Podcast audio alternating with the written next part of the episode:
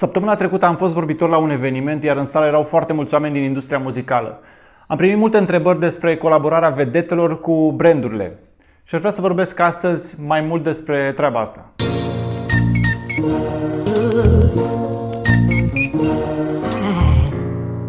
V-ați întrebat vreodată la câte mesaje publicitare suntem expuși în fiecare zi? Eu am fost intrigat de întrebarea asta și am căutat un răspuns.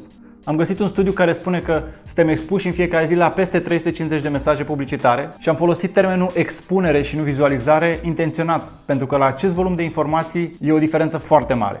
Acela studiu spune că din 350 de expuneri ale reclamelor, reținem doar 12. Publicitatea spune povestea unui brand, însă fără atenția oamenilor această poveste nu are niciodată o șansă reală să fie ascultată și înțeleasă. Este din ce în ce mai greu de captat atenția oamenilor pentru că creierul nostru nu a fost conceput să fie încărcat cu atât de multă informație. Iar tot creierul are un sistem de apărare. Când primește prea multă informație care nu îi se pare relevantă, o ignoră. Captarea atenției e cel mai important pas în publicitate și de multe ori ignorăm treaba asta. Ne imaginăm că dacă aruncăm informație în ochii oamenilor, ei o vor și vedea, o vor procesa.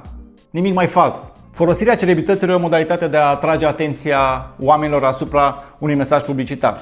Fie că e vorba de vedete TV, vedete sportive, vedete online sau chiar uh, celebrități din politică. Știu că Vuitton a folosit imaginea lui Gorbachev într-o campanie. Sunt multe studii care ne spun că publicitatea este mai ușor memorată atunci când folosim celebrități. Dacă brandurile găsesc asocierea potrivită cu o celebritate, se întâmplă un fenomen interesant.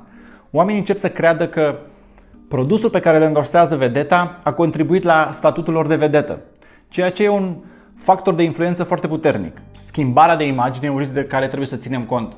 De multe ori în asocierea dintre un brand și o celebritate se poate întâmpla ca acea vedetă să dea o declarație nepotrivită sau să aibă un comportament nepotrivit și imaginea publică se schimbe foarte mult. Oamenii să nu mai perceapă atât de pozitivă imaginea acelei vedete și campania are foarte mult de suferit. Sunt deja celebre cazurile Kate Moss și Sharapova în care comportamentul acestor vedete a dus la anularea dealurilor pe care brandurile le aveau cu ele. O altă problemă este folosirea aceleiași vedete în mai multe campanii cu mai multe branduri.